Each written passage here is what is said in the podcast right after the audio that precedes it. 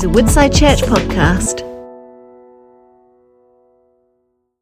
Today I'm going to be speaking on the last in our series, looking at, at 1 Samuel from the Old Testament in our Bibles. Uh, we're actually going to be returning back to Samuel later on this year, uh, but we're going to finish. This is the finale, would you believe? This is the finale. We're looking at 1 Samuel chapter 16, and I want to look at the subject of anointing.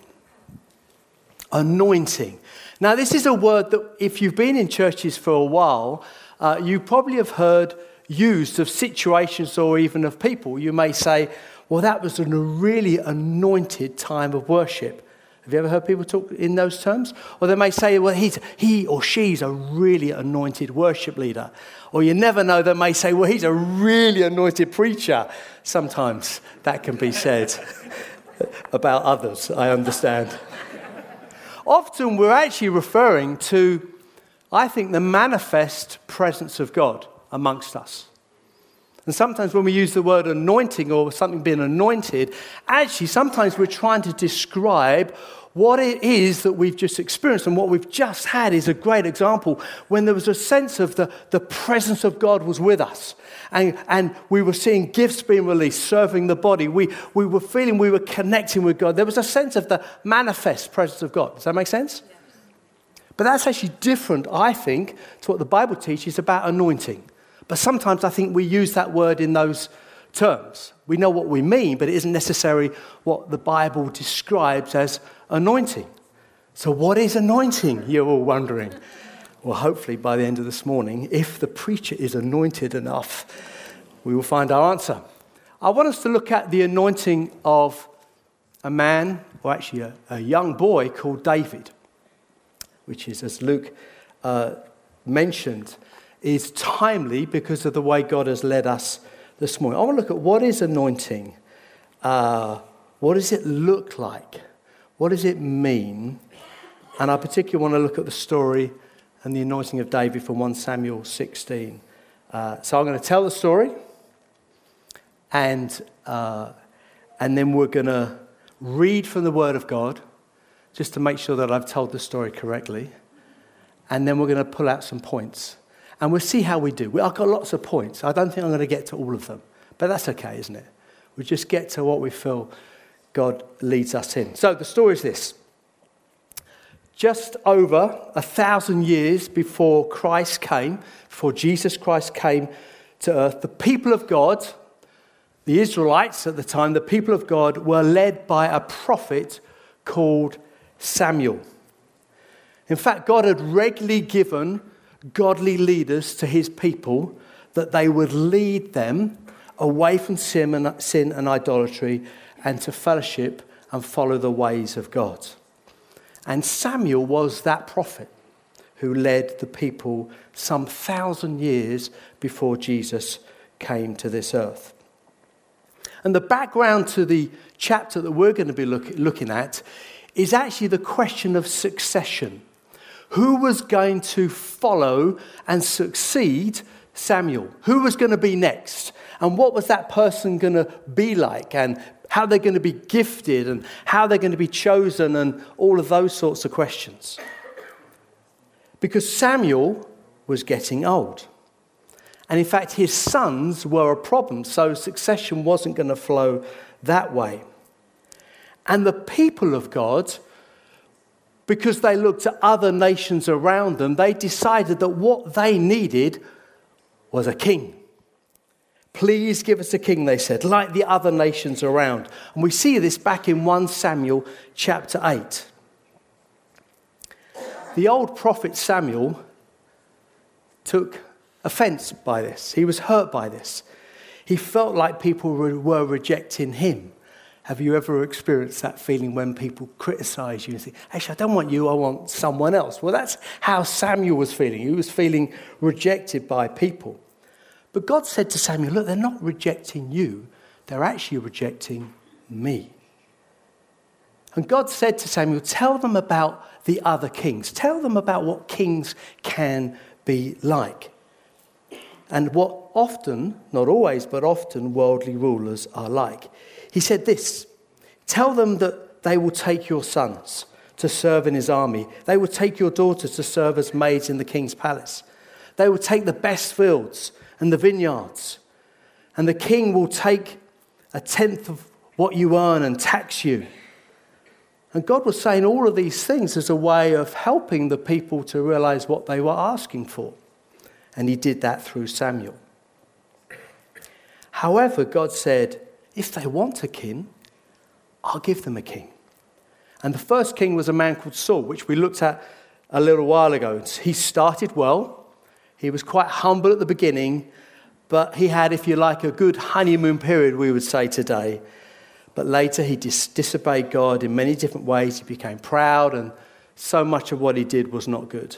He even built a statue of himself to show how amazing he was to celebrate all of his victories. So they experienced a bad experience with King Saul. But God, in the end, told his old prophet, I've rejected Saul from being king.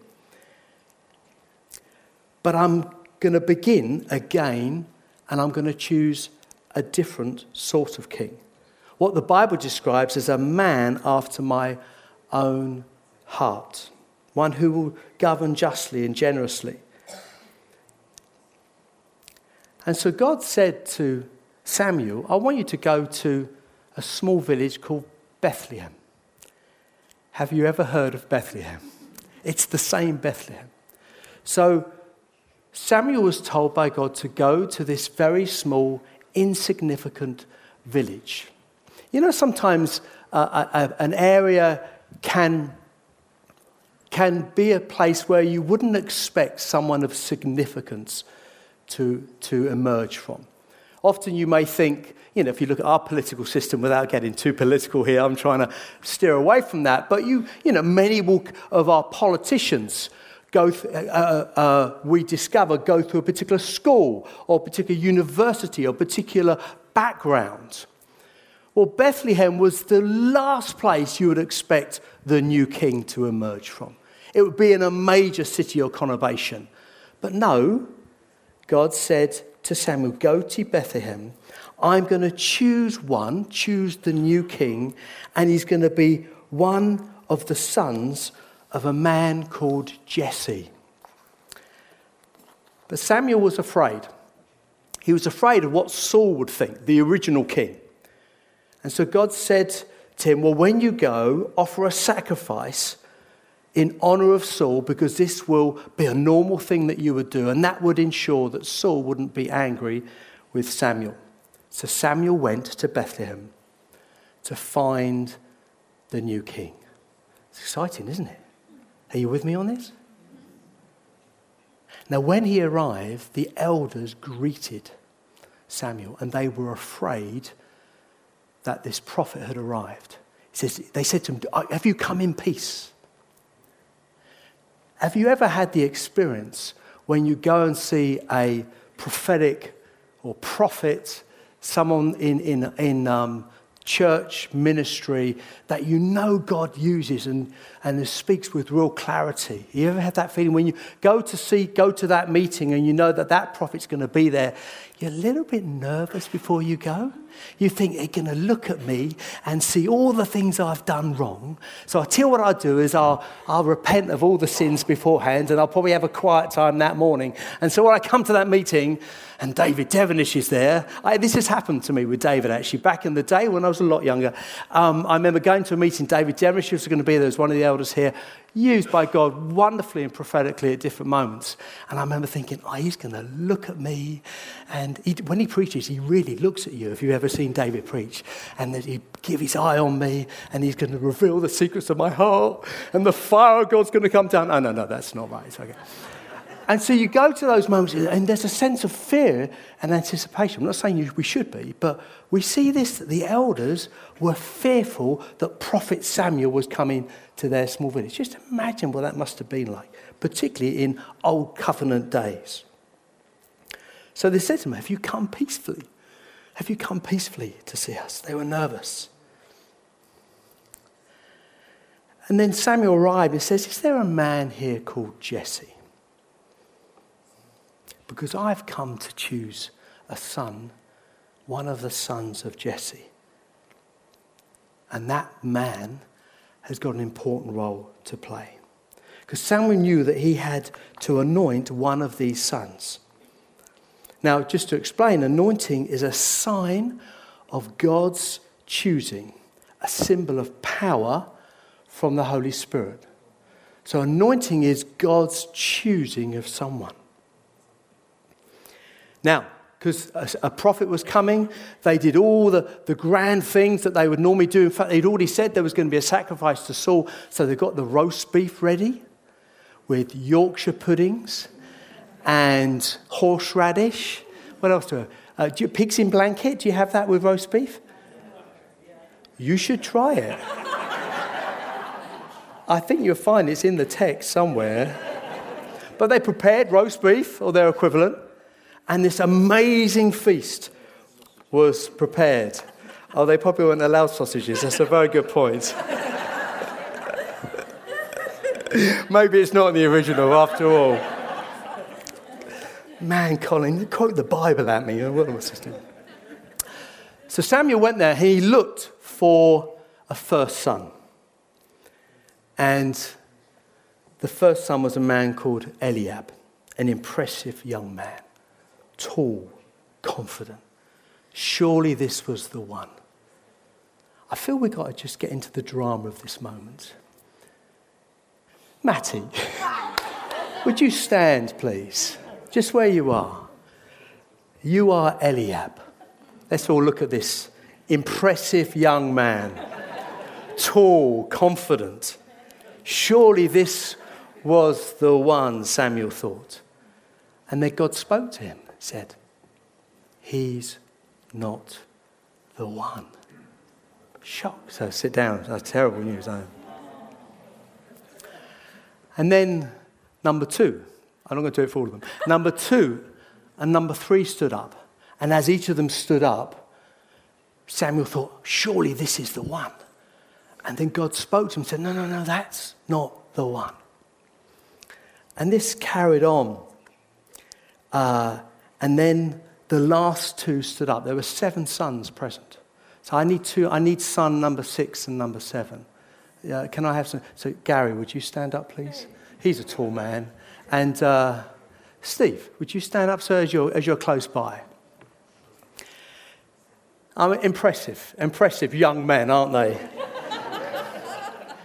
Just imagine all the other five sons have stood up, Samuel's approached them, they've passed by, and he said, No, no, no, they're not the one, as God spoke to Samuel. And then it came to son number six and number seven. And so he came to number six, number six thinking, this could be me. I could be the anointed one. I could be the next king. And then God said, it's not him. And so that son had to sit down. And God said to Samuel that he looks at the inward man. He doesn't look at the outward appearance, but God looks at the heart. And then so it came to the final son that was present. Now, that moment, Steve is feeling pretty good about this. or maybe he's thinking he wished he never came this morning, I'm not sure.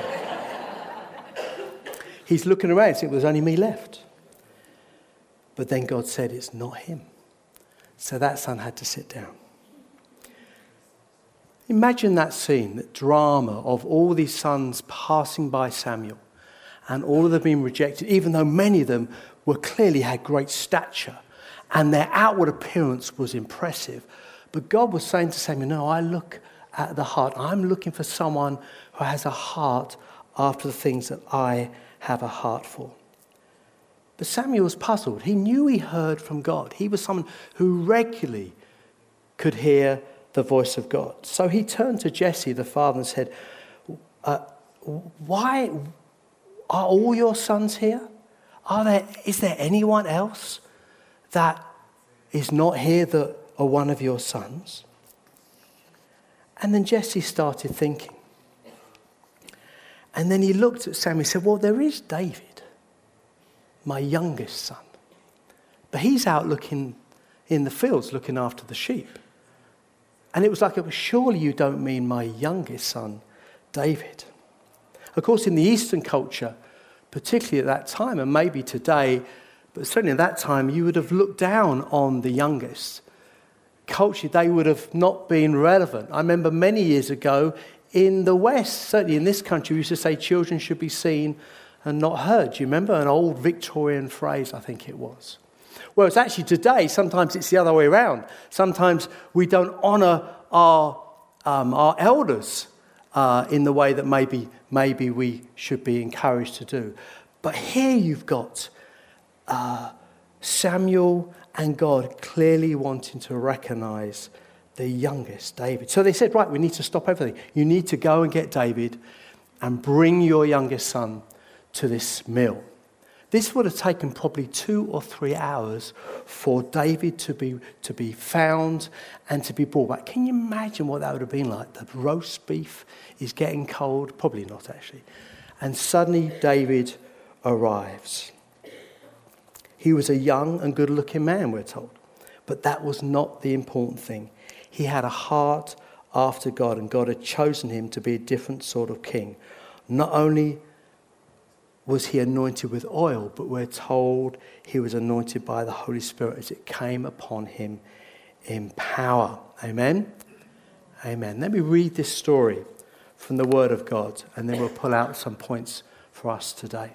1 Samuel 16, verse 1 says this. You can check I've told the story correctly. The Lord said to Samuel, How long will you mourn for Saul? Since I've rejected him as a king over Israel, fill your horn with oil and be on your way. I am sending you to Jesse of Bethlehem. I have chosen one of his sons to be king. But Samuel said, How can I go? Saul will hear about it and kill me. The Lord said, Take a heifer with you and say, I have come to sacrifice to the Lord. Invite Jesse to the sacrifice, and I will show you what to do. You are to anoint for me the one I indicate. Samuel did what the Lord said. When he arrived at Bethlehem, the elders of the town trembled when they met him. They asked, Do you come in peace? Samuel replied, Yes, in peace. I've come to sacrifice to the Lord. Consecrate yourselves and come to the sacrifice with me. Then he consecrated Jesse and his sons and invited them to the sacrifice. When they arrived, Samuel saw Eliab and thought, Surely the Lord's anointed stands before here before the Lord. But the Lord said to Samuel, Do not consider his appearance or his height, for I have rejected him. The Lord does not look at the things man looks at. Man looks at the outward appearance, but the Lord looks at the heart. Then Jesse called Abinadab and made him pass in front of Samuel.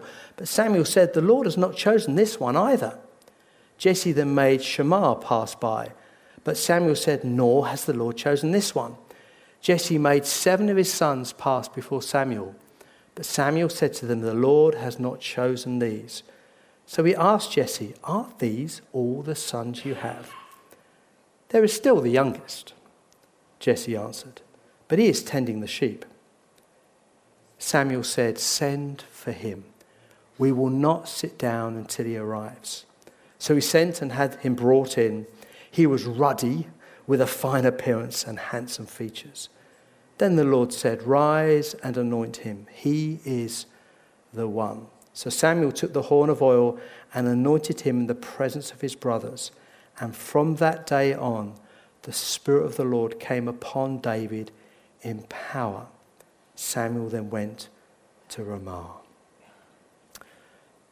Fascinating story that explains a really important biblical message for us today. So I'd love to unpack and say, well, what therefore is this teaching all about for us today? What is all this teaching to us today? The first thing is this anointing. Anointing physically meant the pouring of oil on someone's head. It was a symbol of the Holy Spirit. And anointing is a sign of God's choosing of someone. There were two forms of anointing actually for Samuel. One was by God, that is described, sorry, not Samuel, for David. One was by God in this story later on, different tribes also anointed David as they recognized God's hand and God's choosing. Anointing meant pouring of oil, a choosing of David. Also, we can say about anointing is that if we look to the New Testament, we know that Jesus was described as Jesus Christ. Now, often it sounds like we're describing that Jesus has a surname, and his surname is Christ. I'm Martin Tibbert, and we have Jesus Christ. Well, Christ actually means anointed one. He is the one whom the Holy Spirit has or will come upon. In the New Testament times, we all receive the Holy Spirit. So we all receive an anointing when the Holy Spirit comes on us because we are in Christ. So we are anointed. Do you feel anointed this morning? Hello? You are. David Devenish on this subject. In fact, I've, i must confess, uh, I found out that David preached on this subject about 11 years ago, and I had an old recording of it. And so I've pinched a lot of his ideas. He's aware of this, by the way. Uh, and Dave D says this So we are an anointed people, those on whom the power of the Holy Spirit rests. If we have received a gift, then we need to move in the power of that gift, not just look for an anointing. It's hugely important. So often we are expecting and relying upon the manifest presence of God, as important as that is. We believe in baptism of the Holy Spirit. We believe in the flow of the gifts of the Holy Spirit.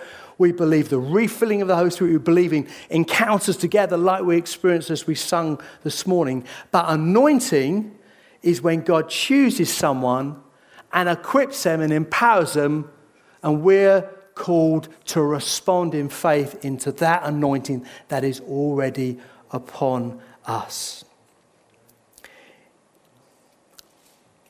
I remember many years ago, uh, Dawn and I were in a, a community group, one, a, a, small group. It was actually in a previous church. And there was a, a couple there called Paul and Ali Betts. And they were not actually believers. They'd come to church on the Sunday before and then had been invited to the midweek house group, if you like.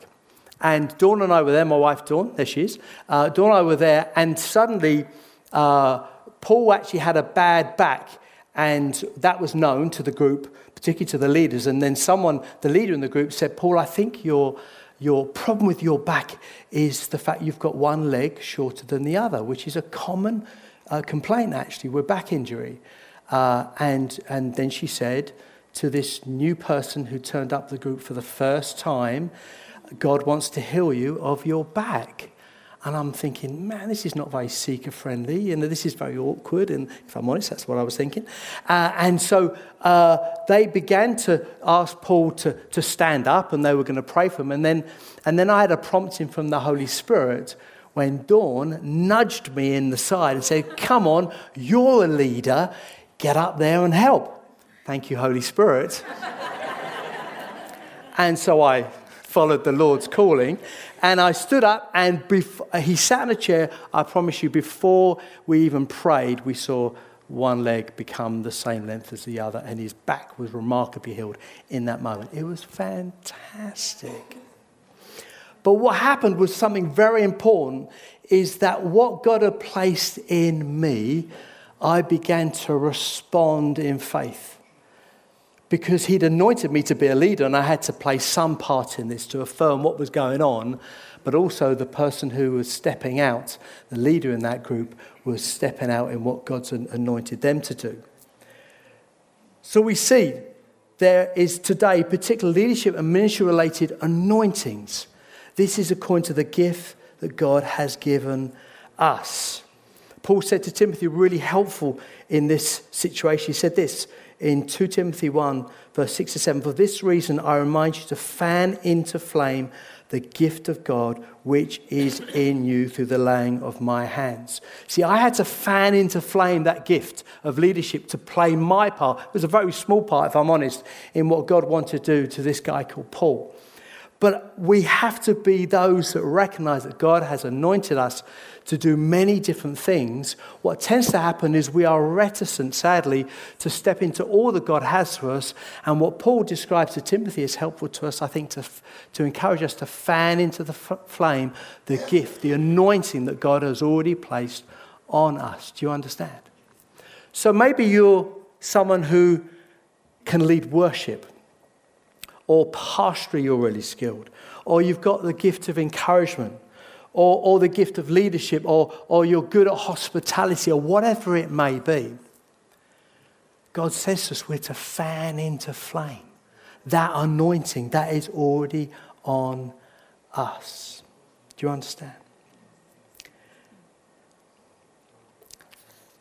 So, anointing is when God has chosen someone and gifted someone and empowered them by the Holy Spirit to do something, to, to, to perform something. Sometimes it's temporary, but often it's something that stays with them. It's part of how God wants to use them in their life. The first one, anointing. Number two, we can learn from this teaching God does not look on outward appearances. David was very young. There's a, there's a, uh, an Arab proverb, I understand, that says this who, He who is one day older than you is wiser by one year. Quite, but actually, what was happening in this moment is that they were looking at the young man David, and God wanted to say, No, I'm going to anoint that person. David was rejected by his family, he wasn't even allowed to be at the feast, yet God chose him.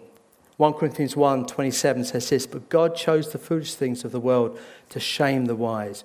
God chose the weak things of the world to shame the strong. He chose the lowly things of this world and the despised things and the things that are not to nullify the things that are, so that no one may boast before him.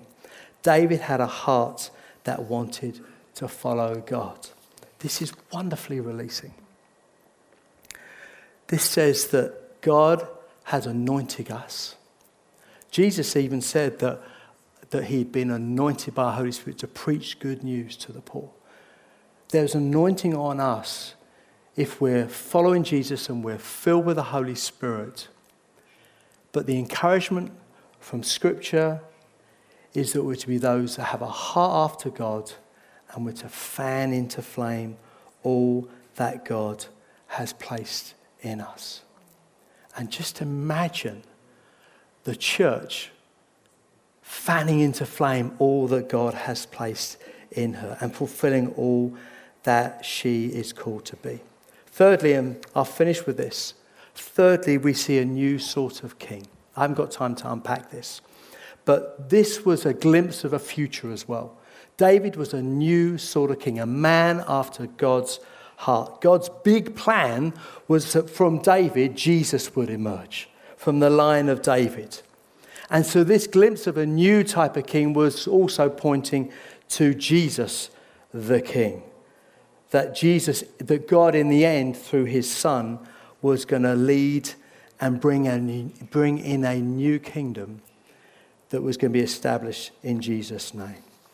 So, to conclude, anointing is according to God's choice and his gift. He has anointed us. He has anointed you.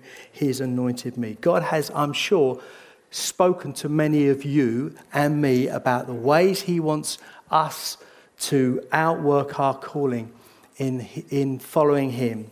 And He encourages us to fan into flame all that He's placed in us. God's choice is not based on outward appearance. Hallelujah.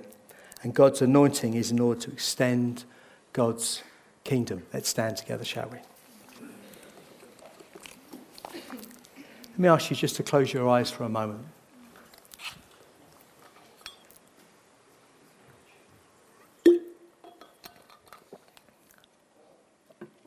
Really felt as we were, as I was preparing this morning, that there would be those amongst us who just know that God has spoken to them, that God has gifted them in particular areas.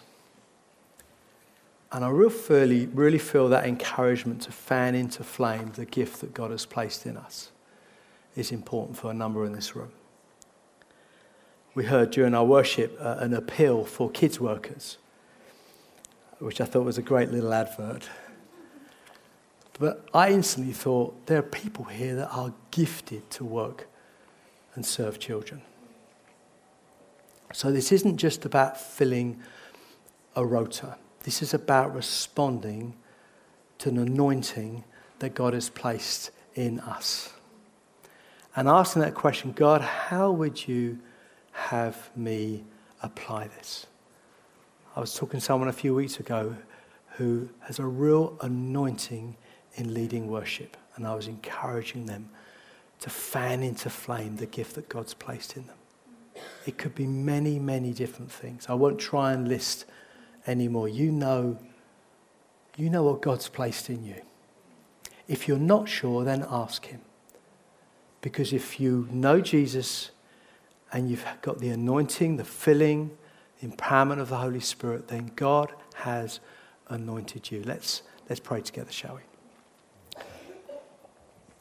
Lord, first I want to pray for those of us who are clear that there are things that, that you have anointed us in. We may not tend to use that terminology, but Lord, we know that you've used us in a particular situation. And we've seen you bless that. We've seen fruitfulness in our lives. Lord, I pray that you would help us to fan into flame right now, to be active, not to be timid, but to be bold. Not for our glory, because it's about what's in the heart, but actually for your glory. Lord, we want to be those that seek to see your kingdom brought into being, to see your purposes fulfilled through us. Lord, I pray, would you help us to fan into flame that gift right now? To agree with you that you have anointed us to do this or to do that. Lord, I pray that you would lead us and help us. I pray from this point today that we would take steps to making that a reality. Whether it's a gift of leadership, whether it's caring for people, whether it's bringing hospitality to others, helping people, prophesying, whatever it may be. Maybe something in the workplace that you know that God has called you to do. There's an anointing on you for that as well. I speak of someone who's married to a nurse. I can assure you that Dawn is anointed to be a nurse. If you've ever been on the receiving end of the medical profession, you'll know there's a grace on them for what they do. If you've ever needed their help. But that would apply to multiple scenarios and multiple situations. God anoints us to do what He has called us to do. Hallelujah. But Lord, also pray for those who maybe are unsure what the next step looks like. They're not sure what you've anointed them in. They're not sure what your calling is, what you've chosen them to do and be. Lord, I pray you'd speak to them even now. Holy Spirit, speak to us. Lord, in that beautiful way that Samuel could hear with great clarity your voice, we say, God, would you speak to us now so we can get in step with your spirit in our lives? We want to catch hold of all that you have for us. We pray too, finally, that that would be our children's experience. We pray for the groups upstairs at the moment, the young people, the teenagers as well. Lord, we pray that they would know that they are called and anointed by you. We pray that they too would uh, run with real perseverance with all that you've placed on them. We pray, God, would you do this in order to make you, Jesus, famous and your kingdom advance. We ask this in your name, Jesus. Amen.